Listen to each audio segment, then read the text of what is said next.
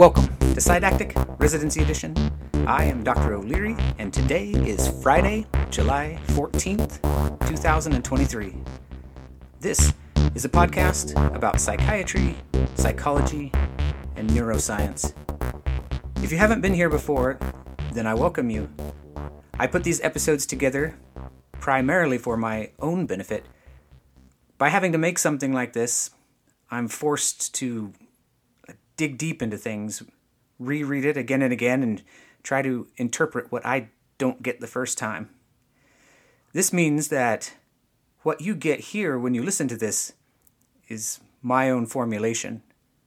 I have no editorial staff. Um, I don't have anyone fact checking me here. And I know that at times I'm going to get some things wrong. So please forgive me for that. Do your own searches and if what I say is wrong, let me know about it. I have a feedback form available at psydactic.com. Besides being relatively hairless apes, there are some things about humans that make us special among animals. In the past, people have noted things like, well, we have big brains and we use tools. Or we contemplate the future and our own mortality. Or we use a truly complex language, both verbal and written, to communicate complex ideas. These are things humans have and do.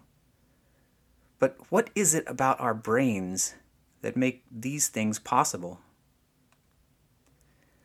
More and more, neuroscientists are identifying crucial hubs or nodes within our brain that specialize in various tasks. But, but none of these hubs work alone. Each has a complex set of inputs that are called afferents and outputs that are called efferents. And the networks that these form are what make truly complex things possible.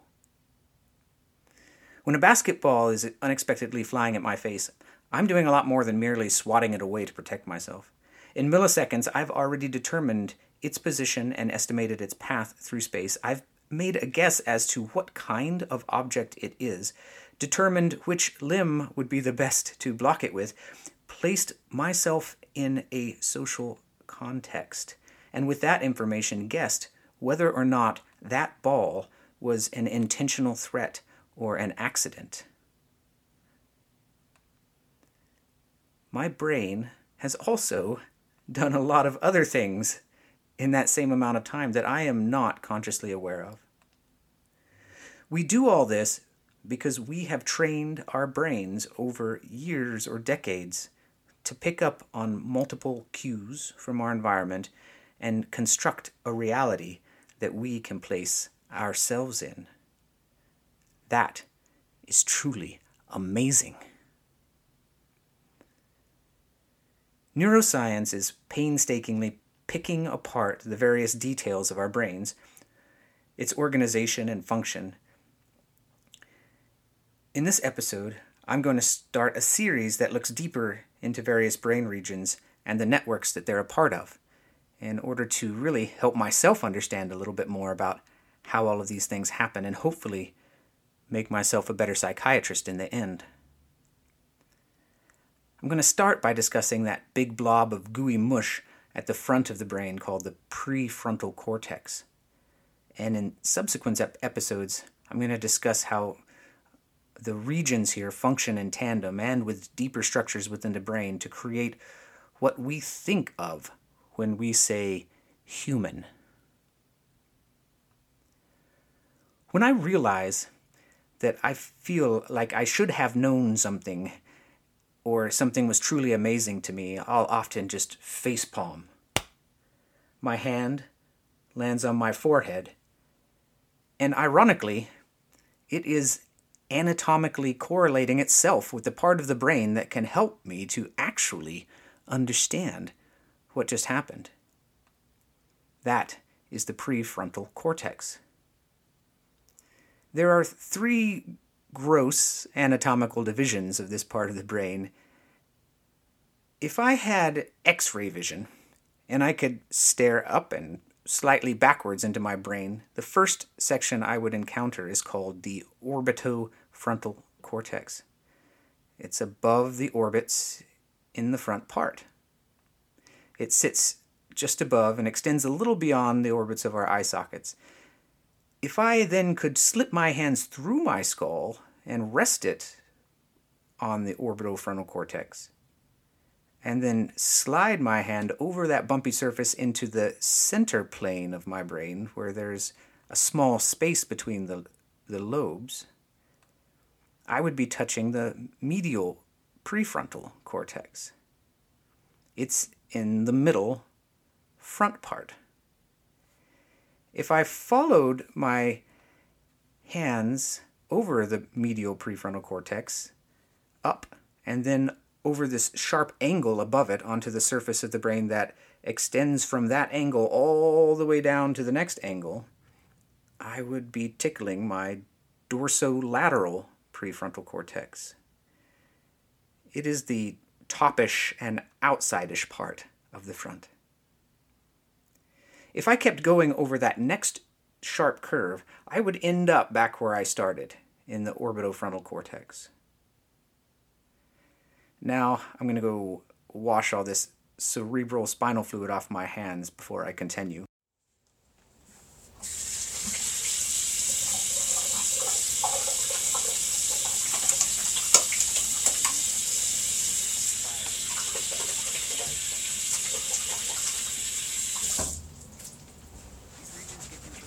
Each of the regions that I have just violated has specialized functions built into it.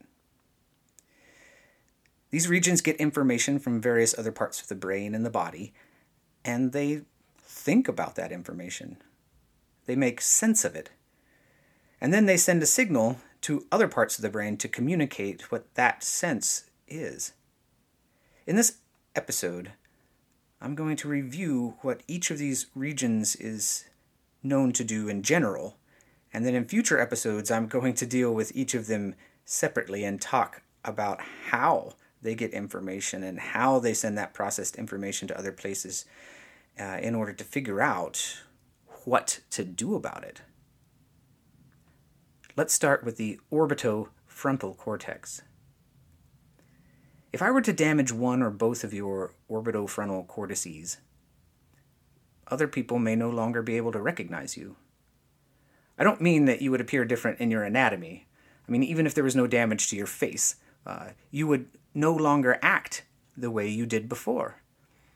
You may be more outspoken, less concerned about what other people think about you.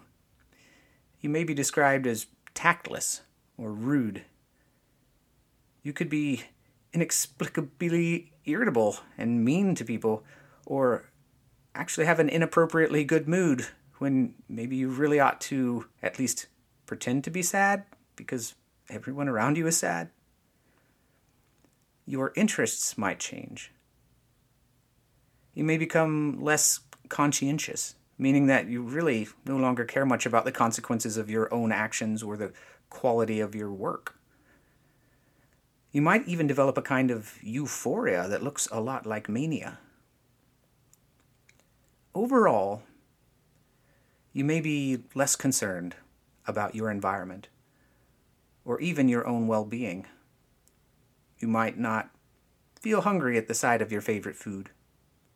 In general, you've kind of lost a lot of the ability to place yourself in your environment in the way that most people would. And socially, you might be a jackass. If you turn your eyes way back into the brain, you would be staring at a relatively small region that, in many respects, determines your personality. That is your orbitofrontal cortex. That orbitofrontal region processes a lot of information from your internal and external environment and relays the importance or the salience of that information to a lot of other regions. Without the same kind of awareness that this region helps you have, you might become awkward and inappropriate, or even poorly kempt. However, you would maintain your ability to do logical things like sort cards and make plans. This is because your dorsolateral prefrontal cortex is still functioning fine. The prefrontal cortex in general has been referred to as like the executive centers of the brain, especially the dorsolateral prefrontal cortex. It does not receive direct somatosensory information from the spinocortical or cranial nerve tracts. Instead, the dorsolateral prefrontal cortex gets this information after it has already been processed by other parts of the brain and then processes that information further in order to plan and, say, give orders to the rest of the brain. One side of the dorsolateral prefrontal cortex, usually the left side, but not always, contains an area called Broca's area, and that's specialized to process language and help us produce speech. The dorsolateral prefrontal cortex also contains a large portion of our brain's working memory, which is the part of the memory system that stores this currently relevant information, both new and already learned information about whatever it is that we're thinking about or doing in that moment in order to keep us on track and to give us options. This has been compared to like the RAM or random access memory that you have on your computer or your cell phone. Too little RAM and things go really, really slow.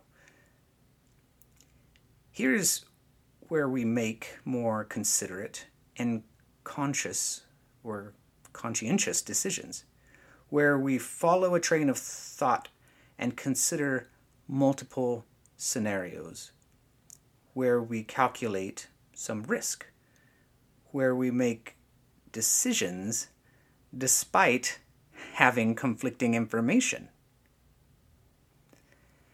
Damage to this area can make it difficult to actually decide on a course of action or initiate an action. Hypofunction or dysfunction of this area is thought to be part of the pathogenesis of attention deficit hyperactivity disorder because of the poor concentration and difficulty suppressing speech or movements that's often present in this disorder. But also with schizophrenia, where hypofunction or a relative disconnection of this area from other areas of the brain um, contributes to maybe the formation of delusions or the inability to consider alternatives or the inability to move on from one topic to another. Um, this will make the patient disorganized in their thinking. Um, but the dorsolateral prefrontal cortex is most certainly involved in many, many other disorders. It is responsible for cognitive organization and flexibility. It might even be crucial when we need to lie. Part of deciding on what to say or not to say includes how much of the truth that content will contain. The dorsolateral prefrontal cortex can help us decide that. The dorsolateral prefrontal cortex is not the only part of our brain that helps us make decisions. Uh, many parts of the medial prefrontal cortex are also crucial for this, especially if there is some very personal or kind of an immediate social context to consider when making a decision. Well, the dorsolateral prefrontal cortex is more like, say, Mr. Spock, arriving at decisions more exclusively based on logic. The medial prefrontal cortex is more like Captain Kirk, using his intuition and feelings to inform his final decision. If you were able to take your brain out and set it on the table in front of you with the frontal lobes facing you, then you could put your hands in the praying position and kind of slide them between the left and the right frontal lobes. Your hands would be resting against the left and right medial prefrontal cortex. Now, to get the entire anatomical medial prefrontal cortex, you would need to open up some space between a couple of your fingers and let the genu of the corpus callosum kind of slide between them. Because this region wraps itself around the genu and the rostrum of the corpus callosum. This anatomical definition captures many different regions, including the anterior cingulate gyrus, which um, can be separated out really kind of based on uh, functional specializations, even though it's in the same anatomical area. The more ventral section of the medial prefrontal cortex appears to take socially relevant information very seriously and help us make decisions based on that context. It could be said that, well, it's our conscious, conscience helping enforce moral principles helping us to understand that other people have their own minds and motivations and that that should be valued. This ventral part of the medial prefrontal cortex is also heavily involved in emotional and autonomic regulation, and it might also help with things like extinction learning when we basically have to unlearn something, especially something that was kind of conditioned into us in the past. Damage to this ventral medial prefrontal cortex can result in things like antisocial behaviors, uh, less emotional responses to things like, say, the suffering of other people. Um, you, you wouldn't be able to relate to them when they're happy either, most likely. If you've seen like the Red Dragon slash Silence of the Lambs movies, you may have noted a complete lack of empathy in Hannibal Lecter, so much so that he could pass a lie detector test just effortlessly. That is likely because his ventromedial prefrontal cortex is not activating his autonomic nervous system the way it would in a nor- normal person. Another part of the medial prefrontal cortex is the dorsomedial prefrontal cortex. And from what I've read, the dorsomedial prefrontal cortex functions are not really known to be all that different from the ventromedial prefrontal cortex. It helps to aid in this social salience, emotional regulation, theory of mind, um, just basically understanding that others have their own thoughts and feelings. And also, the dorsomedial prefrontal cortex also happens, is suspected of kind of giving us our own sense of identity that's separate from the rest of the world. Some of the evidence for this is that in patients who kind of experience depersonalization, this area of the brain has been shown to be hypofunctioning or not functioning compared with non affected controls. Finally, we have the anterior cingulate cortex, which is anatomically part of what you might call the medial prefrontal cortex. And the uh, anterior cingulate cortex is a major hub of the brain. It helps to assign salience or meaning to both like externally and internally generated information.